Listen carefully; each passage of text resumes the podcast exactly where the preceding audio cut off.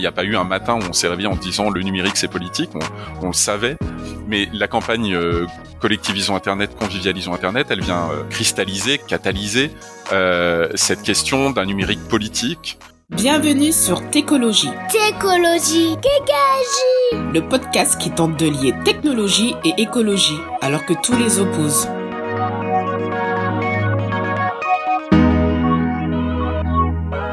Bonjour à toutes et tous, je suis Richard Anna pour le podcast Écologie. On va parler d'Internet, des outils. L'Internet à ses débuts, euh, c'était un espace de liberté, mais euh, cet espace a laissé place aux services proposés par les méga entreprises, les GAFAM, donc Google, Apple, Facebook, Amazon, Microsoft.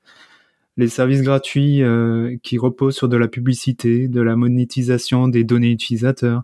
Face au capitalisme de surveillance, la résistance s'organise des îlots émergent proposant un autre numérique, un autre moyen de voir l'Internet et ses outils, en mettant au cœur de leur raison d'être les enjeux sociaux et écologiques. C'est le cas notamment de Framasoft. Pour parler de ces sujets, nous avons avec nous Angie euh, Gaudion, chargée de relations publiques, et Pierre-Yves Gosset, délégué général de l'association Framasoft. Bonjour à tous les deux. Bonjour. Euh, bah, je vous propose qu'on commence déjà. Euh, euh, voilà, classique présentation. Hein. Qu'est-ce que on peut dire sur Framasoft pour celles et ceux rares sans doute qui, qui veulent découvrir l'association? Donc Framasoft c'est une association hein, déjà donc une association loi 1901 dont l'objet social est d'être une association d'éducation populaire aux enjeux du numérique et des communs culturels. Et, euh, et, voilà. Et pour ça, on, on mène différents types d'actions. Euh, on est surtout connu euh, historiquement pour avoir été euh, au, au, départ un annuaire de logiciels libres, euh, donc euh, qui s'est formalisé, on va dire, en 2004, même si le projet datait de quelques années avant. Mais à partir de 2004, c'était un annuaire de logiciels libres. Donc si tu cherchais un logiciel pour retoucher les yeux rouges de tes photos de vacances, ben plutôt que de Photoshop, euh, on te proposait euh, différents logiciels, dont GIMP par exemple, qui est un logiciel libre de retouche d'image. Et euh, petit à petit, l'association a, évolué et dans les projets qu'on a proposés ensuite, on a monté une maison d'édition qui s'appelait Framabook. On a fait des projets de logiciels libres sur clé USB comme Framaki.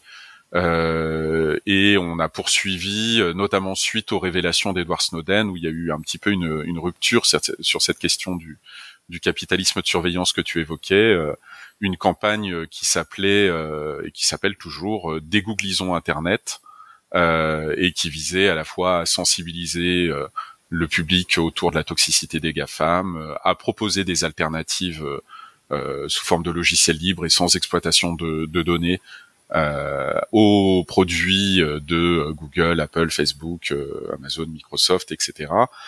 Et, et aussi à essaimer finalement cette cette démarche-là auprès d'autres personnes et structures en montant un collectif dont NJ pourra parler qui s'appelle Chaton, euh, et, voilà. Et donc, euh, on est une toute petite association. Les gens euh, parfois imaginent qu'on est très très nombreux. on est aujourd'hui 38 adhérents et adhérentes. et dans ces 38 adhérentes et adhérents, il y a 10 salariés de l'association qui a la pour particularité de ne vivre que quasiment que des dons. Euh, peut-être qu'on peut faire le point sur en fait les, différents projets, euh, enfin les grandes familles de projets euh, et de d'activités qui qu'on a actuellement au sein de Frama. Le, premier, c'est le fait d'héberger des services en ligne éthiques en accès libre et gratuit. ça, de toute façon, c'est, je pense, l'élément par lequel euh, voilà, la majorité des internautes euh, nous connaissent et tombent euh, et tombent sur Framasoft. Mais en fait, c'est une part de notre activité, c'est pas du tout l'ensemble. On fait aussi du développement de logiciels libres. quand on considère que bah il, y en a pas pour certains usages numériques, donc on va on va aller les, développer. on crée, on alimente des sites web qui sont là pour valoriser la culture du libre, les pratiques numériques émancipatrices. Pierre, il va déjà parler de Frama Libre euh, tout à l'heure, mais voilà, sur le Frama Blog, on va beaucoup valoriser en fait cet univers de, la culture libre. On fait des interventions, on donne des conférences, on intervient lors de colloques, de formations, on anime des ateliers pour parler de ces questions justement du numérique émancipateur.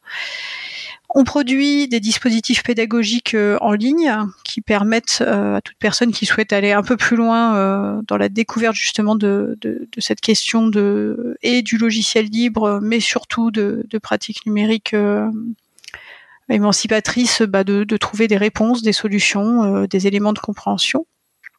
Et puis enfin, on a un gros travail partenarial avec d'autres acteurs qui peuvent être de toute forme possible, hein, c'est assez vaste euh, à ce niveau-là, qui font qu'on participe à leur projet et euh, parfois ils participent aux nôtres et on construit, voire on coordonne un certain nombre de projets en commun euh, avec ses partenaires.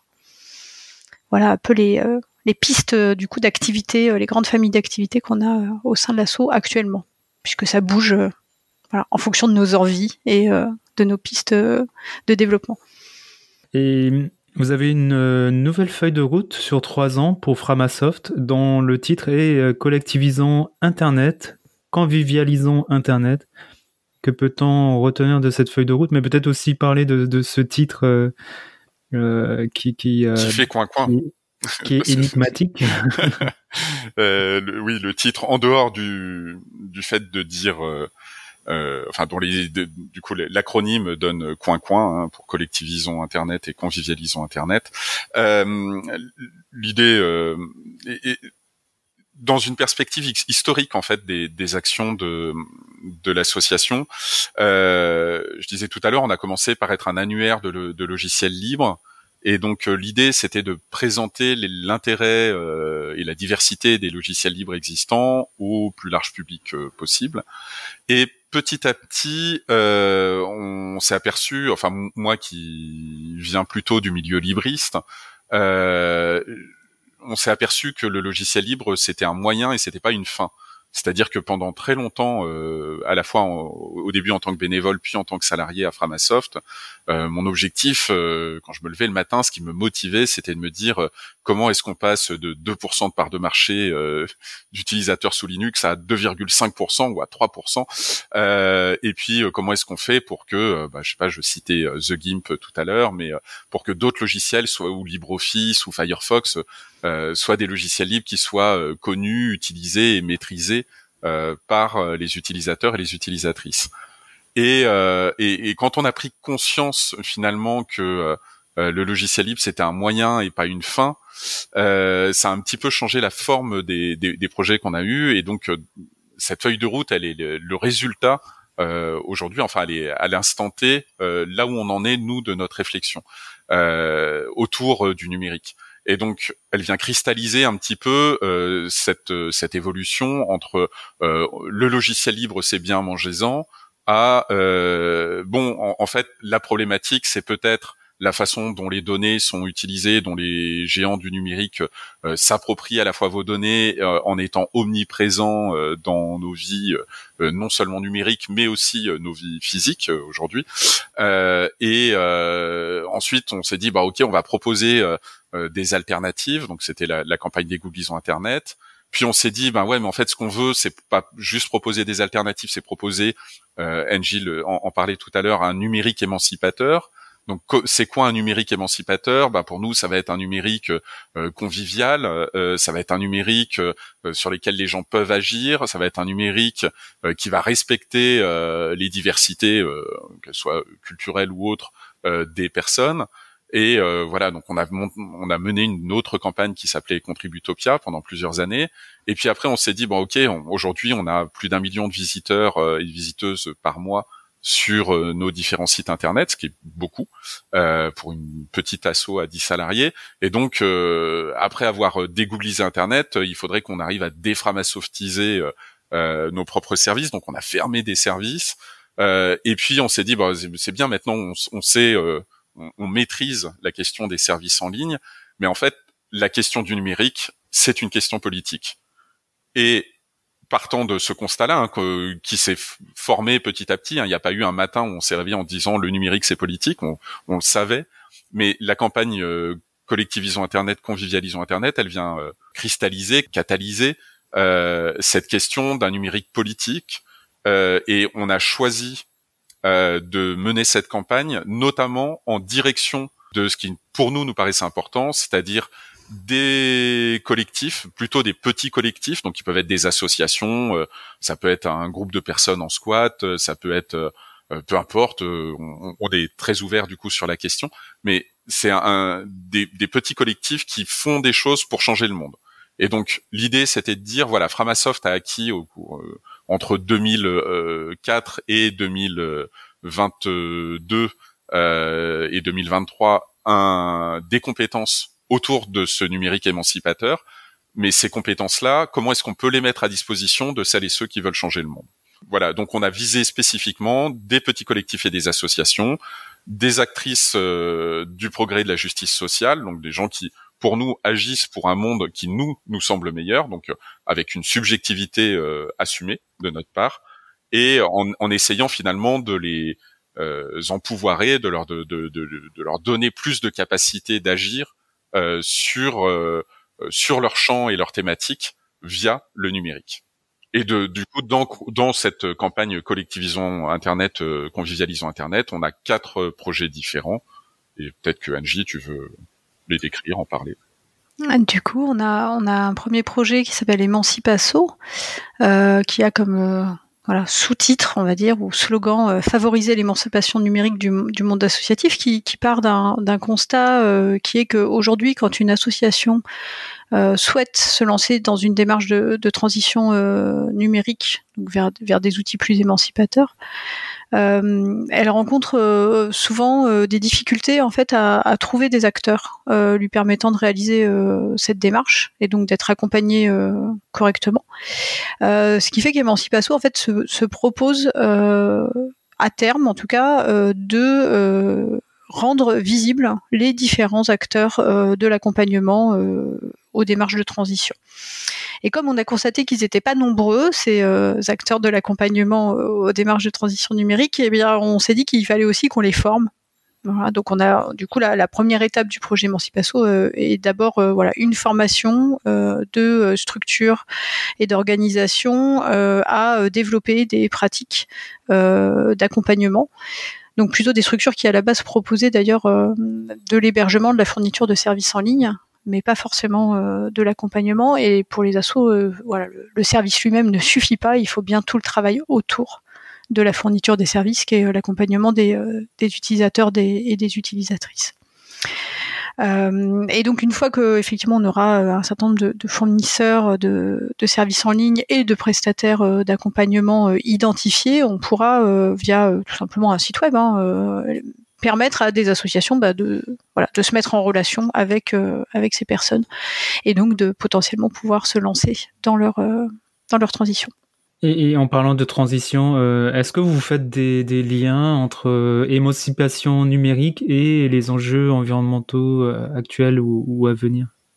Alors oui, pas spécifiquement au sein du projet Emancipasso pour le coup, mais de, façon euh, générale, euh, on a en tout cas une, une réflexion euh, assez forte qui font que pour nous l'émancipation numérique, elle, repose sur la maîtrise en fait de ces usages numériques et le choix de ces outils. Donc voilà, le choix délibéré des outils en connaissance de cause et pas justement par défaut, ce qui génère souvent donc des usages plus sobre. C'est-à-dire que quand on a pris le temps de réfléchir à quels outils j'utilise pour réaliser quelle action et pour me prémunir, par exemple, de la toxicité euh, justement des, services des géants du web, eh ben on va on va assez vite euh, du coup euh, changer son son rapport au, numérique et globalement aller vers davantage de, sobriété dans ce cadre-là.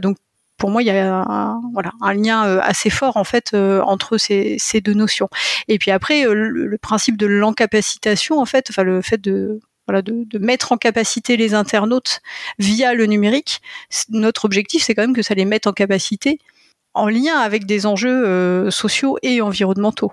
Que donc ces outils soient à leur disposition pour justement œuvrer et développer des, des actions en lien avec ces thématiques-là. Ça ne veut pas dire qu'ils les utiliseront pas aussi pour autre chose, mais très clairement, il y a un, lien euh, à ce niveau-là, il me semble. Euh, le fait qu'on ait comme cœur aussi les, outils libres, et donc le logiciel libre, euh, apporte aussi un niveau de résilience qui est beaucoup plus élevé en fait on le voit bien puisque du coup dans le libre la question de l'obsolescence programmée par exemple elle n'existe pas. Euh, on, on, va pas avoir le, le souci euh, du coup de euh, rendre le logiciel uniquement performant du coup sur telle ou telle machine. Et surtout à la rigueur même s'il y a une nouvelle version d'un logiciel très clairement les versions précédentes seront toujours utilisables.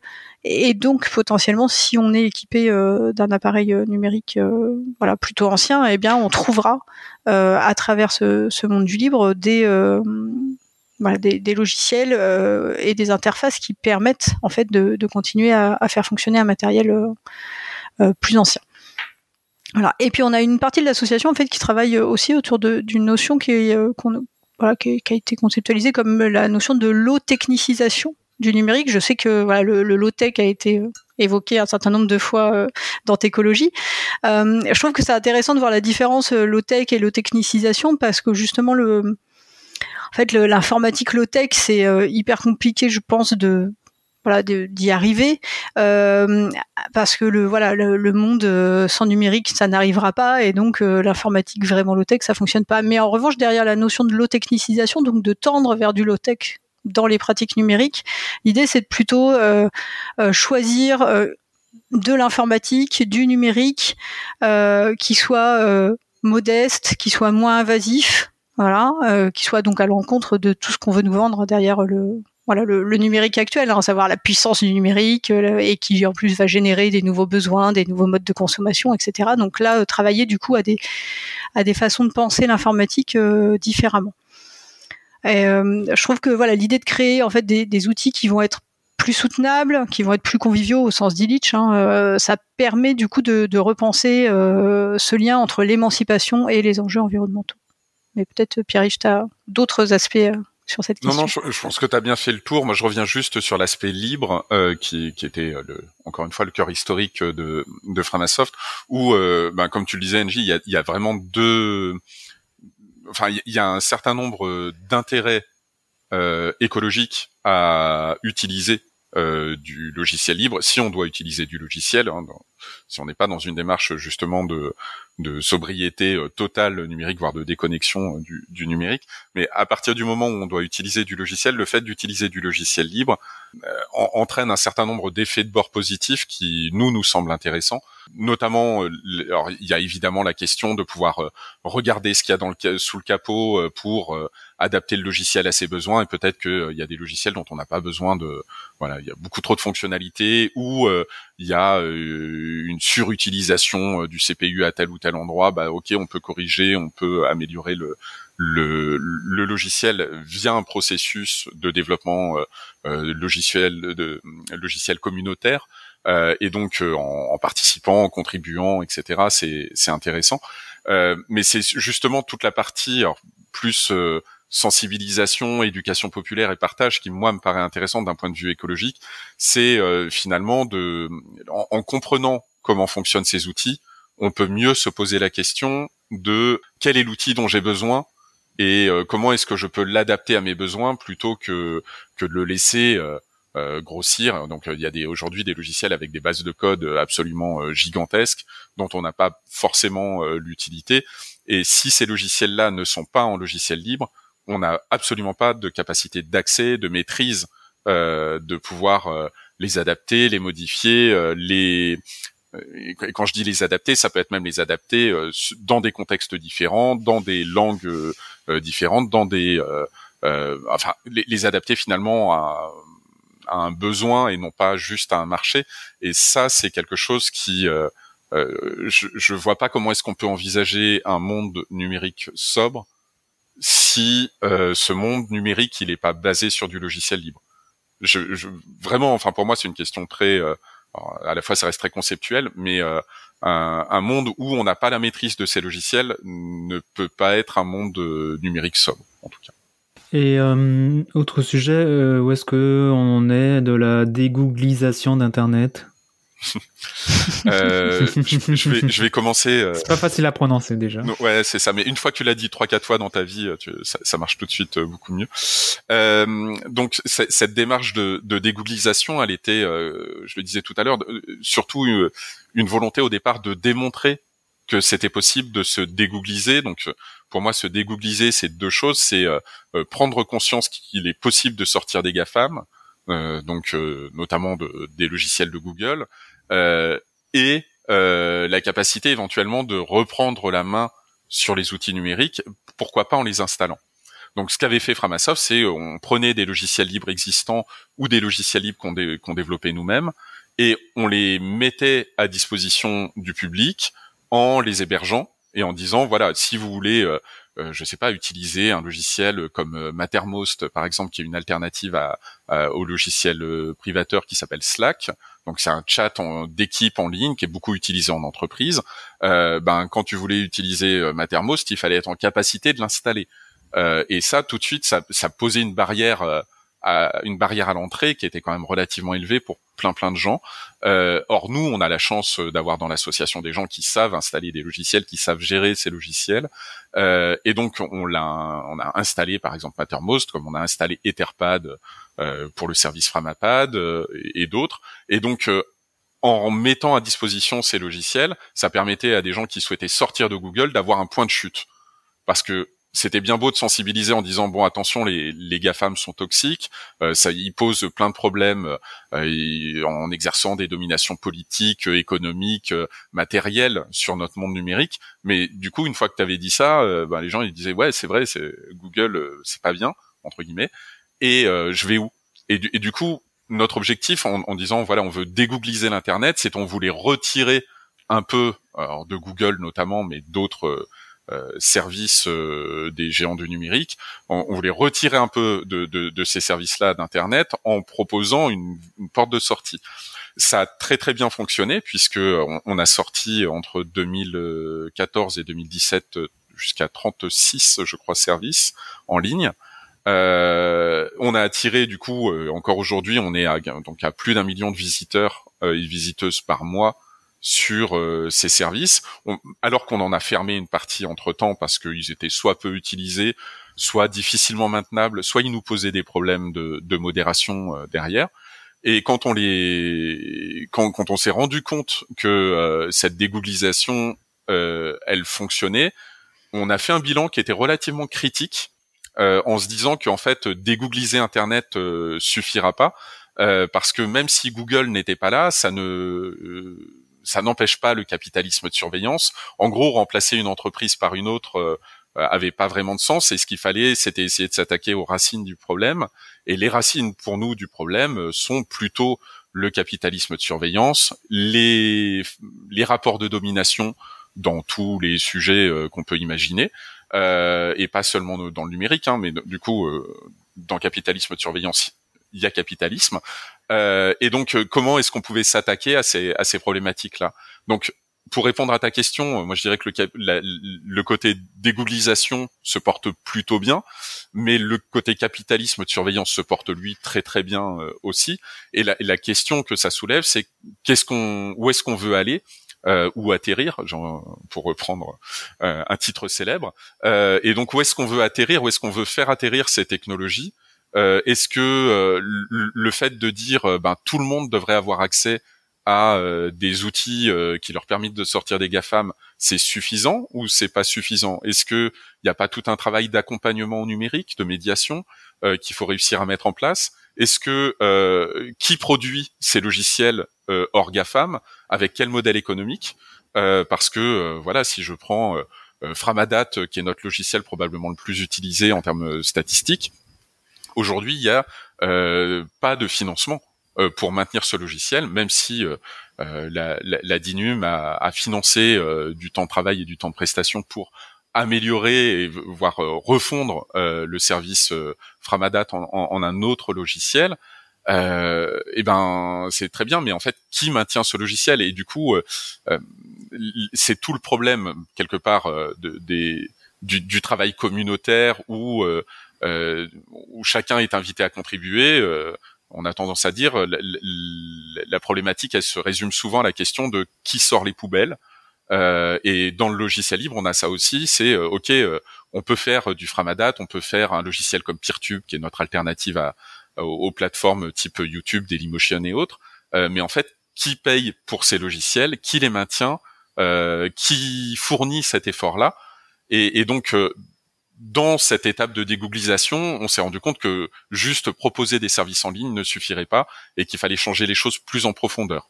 D'où euh, l'idée de, créer un collectif euh, comme le collectif Chaton, d'où l'idée de faire nos propres logiciels, d'où l'idée d'aller euh, sensibiliser aux, problématiques des modèles économiques du logiciel libre aussi derrière. Bah, je, te poserai la question justement dans un monde idéal, selon vous, euh, bah, justement qui qui devrait porter, euh, bah, qui devrait mettre à jour, financer euh, Framadat en fait? Est-ce que c'est via les, tu en parlais via le collectif Chaton sur par rapport à l'hébergement Enfin, dans un monde idéal, qu'est-ce que vous vous, vous souhaitez par rapport à ça? Très bonne question. Ma, réponse personnelle, elle est que c'est les communs qui doivent, les communs doivent être enfin, il faut prendre, il faut réussir à prendre soin des communs et que euh, pour que euh, les, il y ait une prise en compte et du soin qui soit apporté aux communs, euh, il faut d'abord qu'il y ait conscience de l'utilité de ces communs. Et quand je dis commun, euh, c'est pas seulement le logiciel libre ou Wikipédia, c'est l'eau, l'air qu'on respire, etc. Et donc, pour moi, pour prendre soin de ces communs, et je reviens cette fois-ci au logiciel, bah, il, faut tout simplement que les acteurs qui les utilisent, ceux qui en sont bénéficiaires, se posent la question de comment les soutenir. Et donc, ça peut être aujourd'hui concrètement, euh, pour répondre à ta question, Framadat et euh, ou Framapad ou euh, Peertube sont financés par des essentiellement des particuliers qui vont du coup faire des dons à Framasoft qui vont nous permettre de payer les développeurs, qui vont permettre d'améliorer euh, ou de maintenir le, logiciel. Euh, par contre, à partir du moment où ces logiciels, pour moi, sont utilisés dans des contextes d'entreprise ou d'institutions publiques, euh, ben, dans un monde idéal, ces entreprises ou ces collectivités publiques, ces institutions publiques, devraient contribuer au financement et à la gouvernance, d'ailleurs, de ces logiciels. Ok, et mais pour l'instant vous proposez pas de euh, là, là typiquement aujourd'hui c'est soit via euh, le, le collectif Chaton, euh, soit via les dons à l'association Framasoft. Encore une fois, c'est du logiciel libre, donc toute ma difficulté euh, depuis plus de 20 ans que je fais du libre, c'est de, de dire à des collectivités publiques, voilà, la mairie de Lyon, la mairie de Villeurbanne qui utilisent euh, des logiciels libres euh, et qui sont conscients de ce qu'est le logiciel libre, de leur dire bah, il faut contribuer aussi à ces logiciels. C'est très bien de choisir euh, Nextcloud par exemple pour telle ou telle commune, euh, mais est-ce que vous, parce que ça vous permet de faire des économies euh, par rapport à acheter du euh, Office 365 ou du Google, je sais même plus comment ça s'appelle, Workspace, je crois maintenant. mais mais du coup, est-ce que vous contribuez à Nextcloud soit sous forme financière, soit sous forme de temps salarié en, en participation au code? Et du coup, Aujourd'hui, oui, euh, Framadat, il est maintenu parce que nous, on fait des appels à dons pour dire, euh, ben voilà, on, a besoin euh, d'argent pour développer PeerTube, pour développer Framapad, pour développer Framadat. Framadat est aujourd'hui, je veux dire, dans une impasse technique, dans parce que le, code a presque 15 ans. le, les tout premiers développements de Framadat datent de 2007. Euh, L'âge de raison. Voilà, exactement. Autant te dire que ça, ça date un peu. Euh, mais, mais du coup, on, on a rarement, ça, ça, commence à venir. Il y a quelques, quelques ministères, euh, quelques entreprises qui prennent conscience de ça. Il y a des regroupements euh, d'entreprises euh, comme Tosit, euh, dont je crois que tu avais déjà parlé dans un précédent euh, podcast, qui est une, association d'entreprises, mais alors des grosses entreprises, hein, SNCF, EDF, etc., qui disent, ben, en fait, si on utilise PostgreSQL, ben, il faut qu'on cofinance PostgreSQL. Il faudrait pas que le logiciel fonctionne moins bien parce qu'on est juste utilisateur-consommateur plutôt que contributeur. et donc, Framasoft participe par la collecte de dons à ramener de l'argent sur du un petit peu de développement logiciel, mais euh, mais en dehors de PeerTube, qui est on va dire notre notre logiciel phare en termes de développement, euh, ben on a tout simplement pas les moyens de payer euh, des développeurs ou des développeuses, par exemple pour améliorer Framaform, qui est basé sur un logiciel libre qui s'appelle Yakform que Framasoft a développé mais qui du coup est dans là aussi euh, dans une impasse alors qu'il est utilisé euh, par des ministères, par des entreprises, euh, bien plus que par des associations et des particuliers. Bon, bah, j'espère que le message est passé. Euh, est-ce que vous pouvez nous, nous parler de, du collectif euh, des chatons? Déjà, pourquoi chaton et pas matou? On n'a pas trouvé l'acronyme pour, pour matou? J'en sais rien. euh, bah non, parce que les chats sur Internet, euh, c'était pas mal. Et du coup, matou, ça fait un peu euh, chat délinquant. Voilà, alors que les chatons sont tous sauf des délinquants euh, du numérique, j'imagine. Euh, il y, a, y, a, sûrement ça qui joue. Euh, peut-être pour rappeler, du coup, Chaton, c'est le collectif des hébergeurs alternatifs, transparents, ouverts, neutres et solidaires. Et chacune de ces lettres signifie vraiment quelque chose euh, et correspond à des engagements en fait de l'ensemble des, des, structures qui euh, qui en font partie euh, aujourd'hui. Il faut savoir que là, euh, du en, ce début d'année 2023, on est à une centaine d'organisations qui ont rejoint le, le, collectif et donc qui fournissent voilà des services en ligne libres, éthiques et décentralisés aux internautes, mais aussi voilà, justement à la société civile structurée. Hein, je pense aux associations, mais aux entreprises, etc. C'est-à-dire que c'est pas c'est pas spécifiquement lié aux particuliers dans les usages numériques. Euh, ce collectif, il est né, il est né euh, en, en, 2016 sur donc une initiative de, de Framasoft. Euh, Pierre-Yves le, le rappelait euh, tout à l'heure avec ce cette analogie faite assez rapidement sur le fait que on était un peu sur le modèle des AMAP et donc là, il y a encore un lien, hein, je pense, avec euh, justement les, enjeux environnementaux, euh, qui sont de, de dire, voilà, plutôt que de passer par des grosses structures où vous ne voyez jamais les humains, bah, venez rencontrer votre votre hébergeur de services en ligne. il est localisé et souvent d'ailleurs, les services qu'il propose sont limités euh, territorialement en fait. Hein. Il y a un certain nombre, en tout cas, d'hébergeurs membres du collectif Chaton qui euh, font le choix euh, de limiter l'accès à leurs services à des personnes d'un territoire, parce qu'il y a justement cette volonté de, de, pouvoir être en lien en fait avec les utilisateurs des services. Euh, de, de, mettre de l'humain euh, là-dedans. et puis c'est aussi AMAP parce que puisqu'on met de l'humain et qu'on fait comprendre que ben, on est des petites structures, hein, les AMAP ça, ça reste euh, des, euh, des, associations euh, petites, de petits producteurs souvent. et eh bien là on est on est pareil sur des organisations qui, en général sont, sont, des structures qui donc vont pas avoir les mêmes engagements, la même disponibilité pour gérer les services. Et c'est un, élément assez important de ce qu'on porte au sein du, collectif Chaton de faire comprendre en fait aux internautes que euh, voilà le, le mythe de l'immédiateté euh, dans le numérique, bah, peut-être qu'il faut le, repenser, euh, que pour avoir un certain niveau de contrôle en fait sur l'utilisation des services qu'on euh, propose, eh bien, euh, eh ben, il faut accepter euh, un certain nombre de, de contraintes spécifiques qui peuvent être voilà le la, la, la, la, non garantie en tout cas d'avoir un service qui fonctionne 24 heures sur 24, 7 jours sur 7, parce que derrière il y a des gens en fait qui ont envie de dormir tout simplement et que ce sont des petites structures, etc. Bon bref, pour l'actualité en tout cas au, au, sein du collectif Chaton, l'année 2023 elle est quasiment dédié à une grosse actualité, c'est euh, la structuration euh, juridique euh, du collectif. Aujourd'hui, ce collectif est, un collectif informel, il n'a il a pas de structuration juridique et voilà, dans, dans l'optique de davantage d'autonomisation et d'une gouvernance mieux partagée, on réfléchit à monter une association qui permettrait du coup une gestion, voilà, plus comment je pourrais dire, plus partagée, plus collective, plus démocratique, exactement, du collectif. Voilà. Et sinon, on a un camp chaton qui aura lieu et qui est ouvert au public, hein, euh, bah, qui regroupe les membres du collectif, mais qui est aussi ouvert au public, qui aura lieu du 3 au 7 août. Pour l'instant, on ne sait pas encore où, mais ça, on va trouver. Et où est-ce qu'on est, euh, autre sujet, où est-ce qu'on est euh, du développement et du déploiement de Mobilisons alors, mobilisons, euh, c'est c'est le c'est un logiciel qui se veut être une alternative aux groupes euh, et événements Facebook. Euh, et il faut faut expliquer pourquoi est-ce qu'on on a fait ce logiciel parce que on parle depuis tout à l'heure de logiciel émancipateur, etc. Mais c'est c'est c'est aussi un logiciel politique. Euh, parce que tout, à l'heure on parlait d'écologie, faut que je faut que je détricote un peu tout ça, mais euh, faire du logiciel libre c'est bien, mais si c'est pour faire un, un logiciel de guidage de missiles ou un distributeur de croquettes pour chat connecté, euh, pour nous ça ça a pas de sens.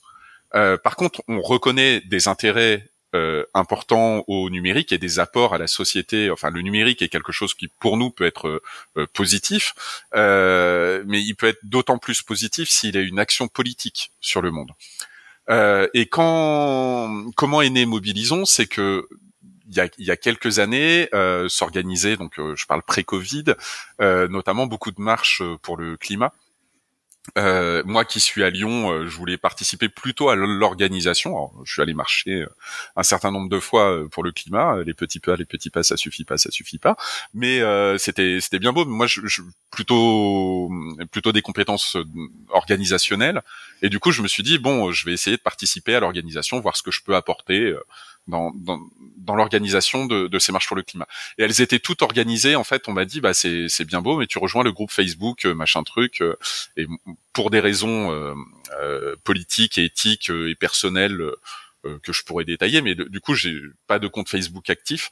et bah du coup, je me suis senti exclu de de ces de cette possibilité à la fois de, de participer et de pouvoir euh, euh, apporter des compétences et de l'énergie à un projet politique qui me semblait euh, important. Et du coup, on, s'est dit, comme souvent se disent les développeurs, les développeuses, ben un logiciel libre, en tout cas, ça ça commence là où ça gratte un développeur ou une développeuse quoi ça me chatouille tiens là il manque quelque chose je vais essayer finalement de combler ce manque en faisant euh, en faisant nous-mêmes notre propre logiciel. Et c'est ce qu'on a choisi de faire à Framasoft. On s'est dit en fait, il n'y a pas d'alternative à Meetup, il n'y a pas d'alternative euh, au groupe Facebook, il n'y a pas d'alternative libre aux événements euh, Facebook. Et c'était à une période où on, découvrait en plus quelque chose qui nous paraissait intéressant, qui était le le fait divers. Alors le fait divers, euh, je crois que tu en as déjà parlé autour de Mastodon, c'est la capacité de faire fonctionner différents logiciels euh, ensemble euh, de façon à pouvoir, à ce qu'ils puissent échanger des, messages et des contenus à plusieurs. Donc par exemple, euh, tu peux faire euh, fonctionner Framapiaf qui est une instance Mastodon avec Mastodon.social qui est une autre instance Mastodon. Donc les utilisateurs d'une des instances Mastodon peuvent discuter avec les utilisateurs et utilisatrices de l'autre instance Mastodon. On peut s'échanger des messages. Mais le fait divers permet aussi que lorsque tu vas aller publier une vidéo PeerTube qui est euh, lui aussi un logiciel fédéré, euh, tu peux faire en sorte que ta vidéo PeerTube soit automatiquement publiée sur ton compte Mastodon, par exemple. Et donc, l'idée euh, principale du fait divers, qui est, qui est pas nouvelle, hein, le, mail fonctionne plus ou moins de la même façon, mais c'est d'apporter cette logique de fédération au logiciel web et non pas uniquement au mail ou à d'autres euh, fonctionnement et, d'autres logiciels. Et donc euh, l'idée derrière, c'était de dire avec des logiciels fédérés, on peut casser les silos de données et les silos d'utilisateurs. Et le principal intérêt, c'est quoi? C'est que ben, quand tu fais une alternative à YouTube comme euh, PeerTube ou une alternative à, au groupe événement Facebook comme Mobilisons, normalement ton produit, il a aucune chance d'arriver à avoir du succès parce que YouTube sera toujours infiniment plus, il y aura toujours infiniment plus de vidéos euh, chez YouTube, qui, est financé par euh, Google Alphabet, qui est prêt à perdre des milliards euh, d'euros en rajoutant des serveurs en permanence, etc., en payant de la bande passante à un tarif non négligeable. Et concrètement, c'est pas un logiciel libre qui fait de l'hébergement de vidéos qui pourra aller concurrencer euh, YouTube. Alors ça tombe bien, le, le, but n'est pas de concurrencer euh, YouTube pour PeerTube ou de concurrencer euh, Facebook avec Mobilisons, mais l'idée c'était de dire si on si on a un logiciel qu'on est capable de mettre en ligne, que d'autres peuvent mettre en ligne, par exemple au sein des chatons, et puis que ces logiciels peuvent être interconnectés les uns avec les autres et faire fonctionner les utilisateurs les uns avec les autres, eh ben on va pouvoir commencer à avoir une réponse qui est beaucoup plus résiliente euh, que de monter un gros machin. Donc en gros, c'est euh, un petit réseau de maisons fonctionnera beaucoup mieux si on les interconnecte bien euh, qu'un gros immeuble qui ne pourra jamais lutter contre les immeubles de taille gigantesque de ceux de, Google ou de Facebook. Et, et, donc on a conçu Mobilisons pour être à la fois un logiciel qui était fédéré et un logiciel sur lequel on a fait un gros travail de, j'allais dire, de design, euh, en, se disant, mais en fait, si on veut faire un logiciel qui nous permet d'avoir des actions politiques et donc par exemple de se mobiliser, euh, euh, je sais pas, un samedi pour une marche pour le climat et le jeudi suivant euh, pour une grève contre une réforme des retraites, eh bien ce logiciel, il doit avoir des fonctionnalités qui doivent non pas être des copies de celles de Facebook, mais qui devraient être plutôt pensées par rapport aux besoins des utilisatrices et des utilisateurs. Donc typiquement pour Mobilisons, on s'est dit, bah il faut pas que dans Mobilisons, on soit obligé de donner notre nom et notre prénom. Parce que si je vais, euh, euh, je sais pas, me lutter euh, pour euh, euh, la continuation euh, d'un, je sais pas, d'un lieu de squat, je suis potentiellement dans une dans une situation où j'ai pas envie que ça soit euh, affiché, enfin que mon nom soit affiché comme étant Pierre-Yves Gosset mobilisé contre tel ou tel sujet, contre la mairie de Lyon par exemple. Donc je préfère que j'ai avoir une identité qui me soit personnelle et, et peut-être non identifiable ou non rattachable à euh, mon identité sur ma carte, euh, mon identité civile, celle que j'ai sur ma carte d'identité. Et, euh, et, donc on, on, a on a pensé Mobilisons pour pouvoir répondre de façon assez large à des problématiques de mobilisation citoyenne et de de, de réflexion autour de à, à, quoi devrait ressembler un logiciel qui nous permet de nous mobiliser. Donc, euh, bah, par exemple, c'est des identités différentes, c'est la possibilité euh, de euh, pouvoir participer à des événements et d'avoir une certaine transparence au sein des événements, la possibilité de pouvoir interconnecter les différents sites mobilisons les uns avec les autres, etc. Et donc, ce, ce, ce, ce logiciel a, a commencé à être développé en 2019 euh, on en est aujourd'hui en 2022 à la version 3. Euh, il continue d'être développé. Par contre, avec le Covid, enfin, on n'a eu pas de bol. On a sorti euh, un logiciel qui permet de se mobiliser et d'aller, de, pousser les gens à se rencontrer physiquement. en, pleine pandémie, ce qui est pas la meilleure période pour sortir ce type de logiciel. voilà, donc il n'a pas vraiment rencontré pour l'instant son, son public. Hein. Il y a euh, il y a, y a aujourd'hui euh, en gros 15 euh, 000 comptes sur sur l'ensemble de la fédération Mobilisons, dont essentiellement, enfin l'essentiel des comptes est sur le site mobilisons.fr, qui est l'instance de Mobilisons maintenue par par Framasoft. mais n'importe qui qui en a les compétences et, et, l'envie peut aller télécharger Mobilisons et l'installer pour lui ou elle, qu'on soit deux ou qu'on soit dix mille, le, le, logiciel fonctionne bien. Donc on, on atteint un palier où on, on, va atteindre là en 2023 un niveau où pour nous mobilisons répond, enfin il répondra fin 2023 au cahier des charges qu'on s'était fixé. Après, est-ce que ce logiciel il continuera à être maintenu par Framasoft? Bah, c'est pas sûr. On préférait que ce soit un logiciel qui soit maintenu de façon communautaire, et donc on espère que euh, d'autres personnes auront l'envie de contribuer à mobilisons euh, à l'avenir en dehors de Framasoft parce que si on mobilise euh, à chaque fois, euh, je précise, il y a un développeur qui est même pas à temps plein, qui est salarié, hein, mais qui est même pas à temps plein sur Mobilisons depuis trois ans.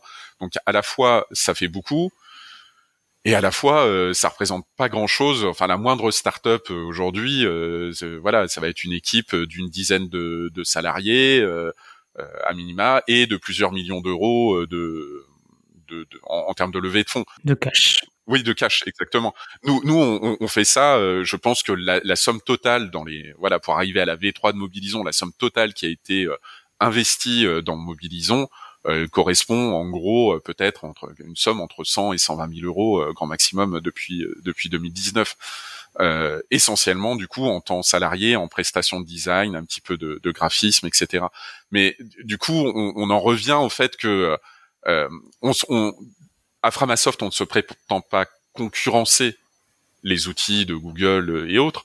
L'idée, c'est de montrer que, d'autres logiciels sont possibles et qu'il est possible, euh, avec finalement très très peu de moyens, de concevoir et de produire des alternatives logicielles qui correspondent encore une fois à des besoins bien plus qu'à des marchés et que ces logiciels peuvent être, qui plus est, euh, conçus euh, en, en, apportant des thématiques. Donc là, pour Mobilisons, on est sur une thématique plus politique que écologique, même si, le, comme je le racontais, le l'idée de départ, elle était euh, basée sur la, volonté de participer à des, des marches pour le climat. Mais, euh, mais on a vraiment cette problématique de se dire comment est-ce qu'on veut développer ces logiciels à l'avenir. Euh, est-ce qu'on peut envisager une alternative libre à LinkedIn? Est-ce que c'est un projet Framasoft ou Il y a, y a déjà un projet. Euh, c'est marrant parce que je, je l'identifiais comme, euh, comme, étant effectivement de nouveau un manque puisque les globalement les gens sont en train de quitter Facebook pour aller vers euh, beaucoup vers LinkedIn. Et, et du coup, il y a déjà un logiciel libre qui existe, mais qui malheureusement n'est pas fédéré. Et concrètement, pour répondre à ta question, non, c'est pas du tout dans la feuille de route de, de, de Framasoft. On a d'autres projets euh, comme Pierre.tube, euh, qui est du coup une plateforme de présentation, euh, de, curation autour des, contenus publiés sur PeerTube. Il y a Framaspace, qui est un projet de, de Nextcloud fourni gratuitement à 10 000 associations en France, qui va nous mobiliser pour les trois prochaines années. Donc, donc non, nous on n'a pas ça dans les projets. Dans nos, Mais tu n'as pas parlé du nom de l'outil qui existe? bah, il va falloir que je le retrouve. Voilà. Ah. je te le redonne dans pas longtemps. Euh, mais, j'ai vu passer ça il y a pas longtemps sur Mastodon justement. Et est-ce que vous pouvez aussi de nous, nous parler de, de l'initiative Frama Space, donc euh, basée sur du Nextcloud? Ouais. Euh, Rapidement. Oui, oui, je vais essayer de faire rapide. Euh, et eh ben, c'est une, c'est là aussi une alternative qui vient du fait qu'on s'est rendu compte que les associations était poussé euh, de plus en plus à utiliser euh, notamment Google euh, Workspace ou Office 365 et on s'est dit mais en fait ces, ces, ces structures elles devraient avoir accès à d'autres outils ça c'est quelque part le le côté un peu historique de comment ça fonctionne, comment fonctionnait Framasoft. Ben, ok, vous utilisez tel outil, on vous propose tel autre outil. Mais en fait, le projet derrière Framaspace est beaucoup plus politique. Le, le, projet technique, il est de dire, on va proposer 10 000 instance de Nextcloud euh, pour des petites associations collectives. Euh, quand on dit petit, c'est parce qu'elles peuvent se créer jusqu'à 50 comptes par, par structure. Il y a 40 gigas. La particularité, c'est qu'on propose au choix euh, Collabora ou OnlyOffice, ce qui est rarement le cas dans des offres euh, gratuites autour de Nextcloud. Euh, on le propose gratuitement, qui plus est. Euh, donc elles les, associations n'ont rien à débourser. C'est nous qui finançons, euh, c'est Framasoft qui finance l'hébergement de, des, espaces. Mais l'objectif, donc ça c'est l'objectif technique, mais l'objectif politique derrière, il est de d'empuissanter euh, les, les structures de façon à ce qu'elles puissent se retrouver à, être euh, retrouver de la cohérence, un alignement entre voilà, je suis une association qui fait, je sais pas, du lombricompostage. Euh, bah, utiliser les services de Google, qui est pas l'entreprise la plus propre et la plus écologique du monde, ça pose un problème qui plus est, enfin, qui, est du coup une des premières capitalisations boursières mondiales, euh, ça, pour nous, ça pose un problème de cohérence. Donc, comment est-ce qu'on rapproche et comment est-ce qu'on réaligne les les actions euh, et les outils de des petites structures et donc Framaspace va essayer de répondre à, à, ce à ce projet-là, à cette envie-là. Et euh, l'autre idée, c'est politique.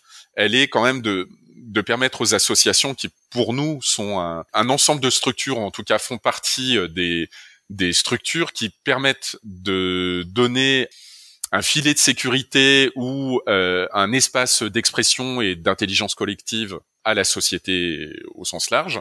Euh, en gros, l'importance de, de, la société, des, des, associations dans la société civile est, est euh, absolument primordiale en France. Et ces, ces structures-là Aujourd'hui, elles sont cantonnées à être des associations euh, qui se tiennent sages euh, et elles, n'ont plus réellement de, de pouvoir d'agir parce que on les compare systématiquement aux entreprises. En gros, tu fais une petite association, c'est très bien, tu, fais ton petit truc dans ton coin, mais si ça grossit, il faut que ça devienne une entreprise.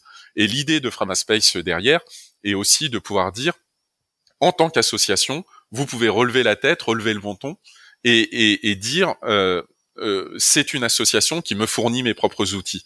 Donc entre associations, nous sommes en capacité euh, de pouvoir agir via nos propres outils. Et le, troisième effet qui se coule politique qu'on espère obtenir, mais plutôt dans dans deux trois ans, c'est que une fois qu'on aura 10 000 associations au sein du, du projet Framaspace, c'est comment les mettre en contact les unes avec les autres, notamment par un mécanisme de fédération, euh, de façon à ce qu'elles puissent euh, non seulement euh, améliorer leur euh, capacité de collaboration en interne, mais aussi leur capacité de coopération entre associations. Euh, ben, comment est-ce que tu peux faire un collectif, euh, faire fonctionner ensemble un collectif de, de squat et un collectif de compost? Ben, Comment est-ce que tu peux partager de l'info en partageant des données numériques entre ces différentes structures et en montant des actions communes avec pourquoi pas des fichiers communs, des, des discours communs, etc. Et, vous parlez souvent d'archipélisation d'initiatives. Euh, de, quoi il s'agit? L'idée de l'archipélisation, c'est un, concept qui vient de euh, d'Edouard Glissant et euh, qu'on reprend en fait au sein de, Framasoft avec cette, cet objectif de, de permettre voilà, à un réseau de petites structures, euh, voilà, de d'être reliées les unes aux autres euh, via les outils conviviaux. Donc euh, l'idée de voilà, archipélisation, donc archipel d'îles, différentes îles qui sont voilà des identités, des organisations, voilà ce que nous souvent on appelle nos partenaires, qui elles, qui chacune en fait ont voilà une, une identité propre, des fonctionnements propres, des enjeux et des objectifs propres mais qui, euh, du coup, ont forcément un lien avec tel ou tel autre.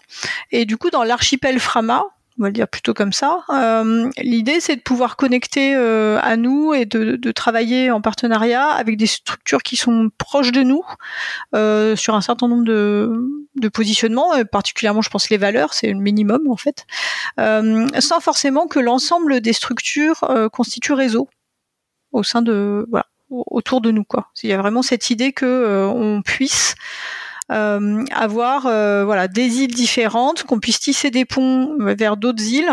Voilà, mais on va pas planter notre drapeau sur ces îles et on va pas non plus les laisser planter leur drapeau dans, dans notre île. donc il y a une liberté d'action proche de, de, chacune. Et du coup, les, les initiatives aujourd'hui autour de, de l'archipélisation au sein de Framasoft, elles sont hyper nombreuses et très variées. Initialement, bien sûr, on, est, on était très euh, dans l'archipel, on va dire, euh, du mouvement libriste. Hein, donc, on, travaille forcément euh, avec du coup les, les, différents acteurs de, de, la communauté autour de, du logiciel et de la culture libre. Mais en fait, ça, ça se développe vers tous les vers, vers, plein d'éléments et particulièrement, voilà, on travaille de plus en plus en fait en en collaboration, en archipélisation avec, euh, par exemple, les, acteurs euh, de la transition euh, environnementale. on est en lien, alors souvent sur, sur les aspects numériques, évidemment, du coup avec un, certain nombre d'entre eux, et puis on est aussi en lien avec les acteurs sociaux ou particulièrement en ce moment en lien avec les acteurs de la médiation numérique. qui, on le pense, peuvent être des très bons partenaires pour porter justement ce discours d'un numérique émancipateur. Il y a Julia Lenné et Nicolas Alep qui ont sorti un bouquin que je, n'ai pas lu, hein, je l'avoue, euh, qui s'appelle Contre l'alternumérisme. Et sur la dernière de couverture, ça dit les GAFAM n'ont qu'à bien se tenir, les alternuméristes se font fort de convertir la méga machine à profit qui est Internet en outil convivial au service de la démocratie, du sauvetage de la planète, du bien-être de tous.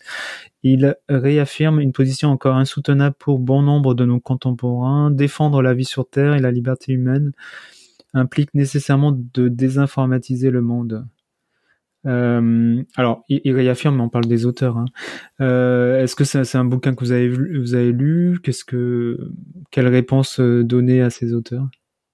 Alors moi je l'ai lu, je vous renvoie d'ailleurs à, il y a une critique qui a été faite sur le site Internet Actu il y a à la sortie du bouquin, je crois que le site est toujours en ligne même si euh, voilà, donc enfin vous pouvez aller lire la, la, la, critique en a été faite que je trouvais assez juste. C'est euh, c'est aussi de se poser la question effectivement d'un monde sans numérique. Moi je comprends du coup, euh, il y a un courant aujourd'hui euh, à la fois soit technophobe, soit technoludite, de, de, de, dire eh ben, il faut détruire les machines parce qu'elles asservissent l'homme et avec un grand H. mais mais du coup je enfin voilà, moi je, moi je suis malgré tout, enfin c'est un point de vue que j'entends, euh, mais je reste malgré tout convaincu que le numérique peut avoir des effets positifs euh, dans dans nos vies.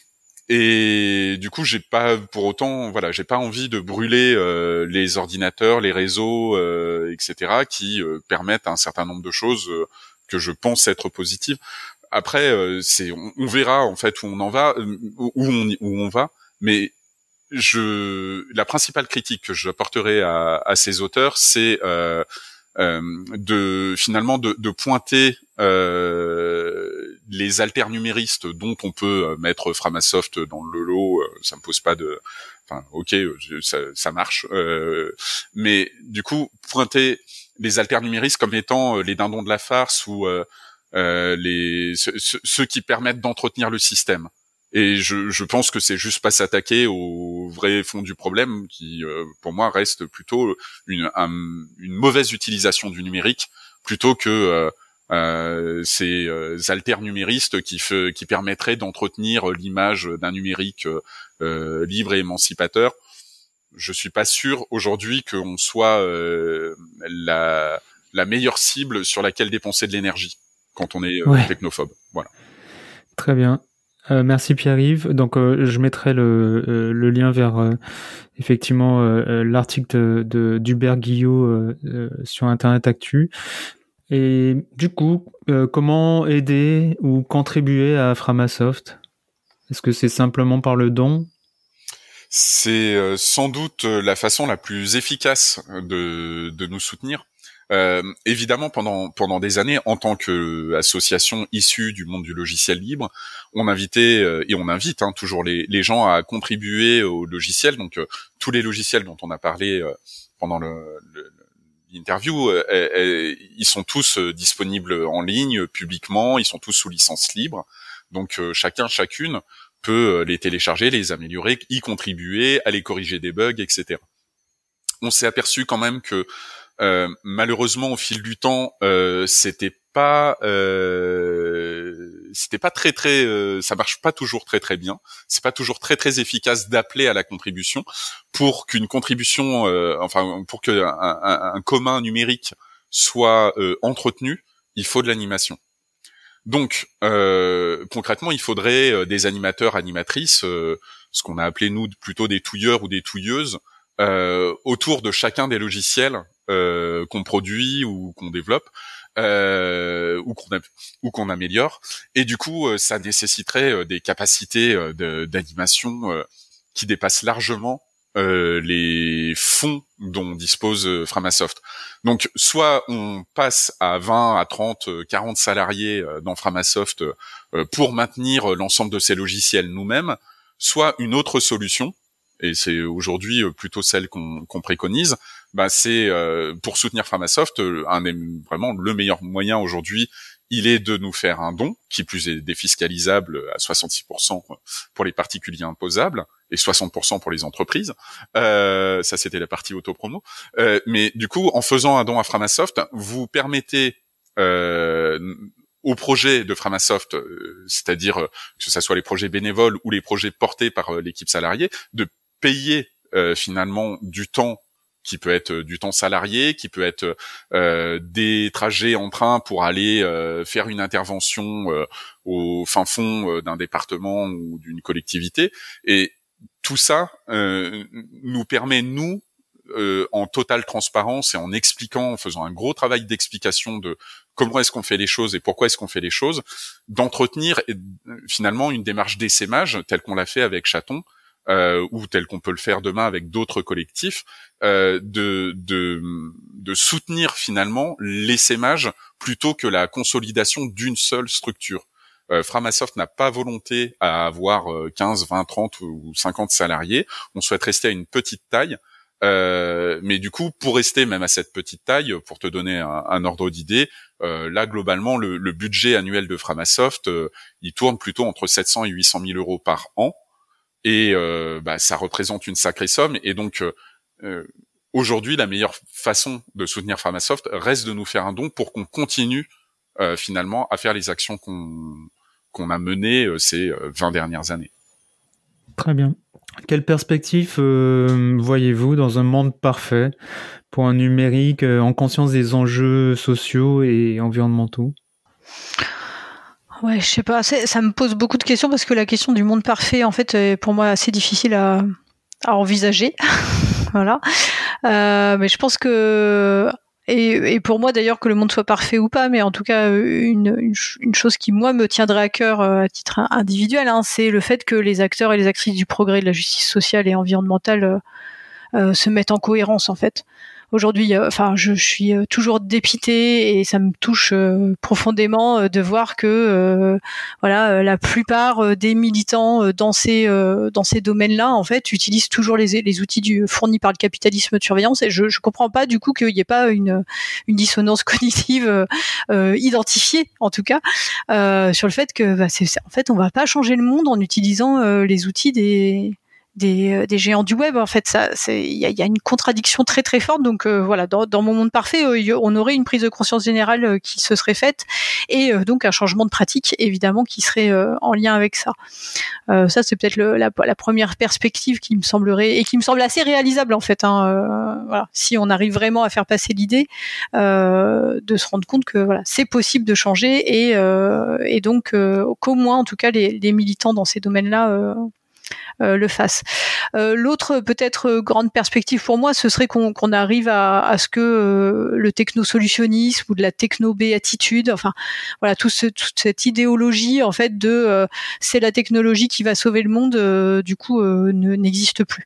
Voilà. Alors je sais pas comment on arriverait à ça. Hein. Enfin, je pense qu'un des moyens ce serait de développer euh, du coup le, les questions de la technocritique et de faire qu'on ait une éducation au numérique euh, qui soit bien plus critique que c'est le cas aujourd'hui.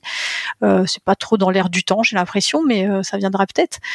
Euh, mais en tout cas pour qu'on arrête de penser que la technologie est la solution à tout. Et je pense particulièrement dans le dans les domaines sociaux et environnementaux où très clairement voilà la solution pour les personnes en, situation de pauvreté, euh, ça va être de leur faire euh, remplir euh, des des demandes d'APL via des interfaces numériques pourries. Donc, on va pas très loin. Et puis, j'allais dire derrière tout ça se cache quand même un truc qui, pour moi, est aussi important, c'est que le numérique a quand même déshumanisé beaucoup, voilà, les, relations humaines. Et je pense que on, aurait voilà intérêt à sortir d'un tout numérique et d'arriver à, de l'humain qui euh, reprend la place du numérique. Moi, je suis quasiment plus sur les réseaux sociaux et je me rends compte à quel point, en fait, euh, du coup, j'ai je mets en place des relations euh, humaines dans un contexte territorial qui sont bien plus enrichissantes que ce que je pouvais développer quand j'étais plus actif sur ces réseaux sociaux. Bah, ça reste des, perspectives individuelles, enfin souhaitées individuellement. Oui, qui sont partagées collectivement. Hein. Enfin, au, sein de, de Framasoft, je pense que on est tous et toutes d'accord avec avec ce que ce que tu viens de dire. Et, et moi, j'ajoute que c'est aussi euh, la, la, question peut-être de de sortir des rapports de domination.